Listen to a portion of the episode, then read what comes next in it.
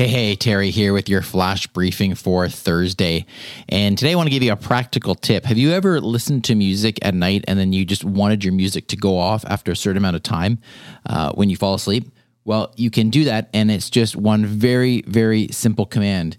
And it's simply this once you've got Lexi playing your music, whatever your playlist is, or whatever your genre of music that you've asked for, or really whatever kind of music you, you want, um, you simply say this Lexi, set a sleep timer for, and fill in the number of minutes 30 minutes, 15 minutes, 45 minutes, an hour, whatever the case may be.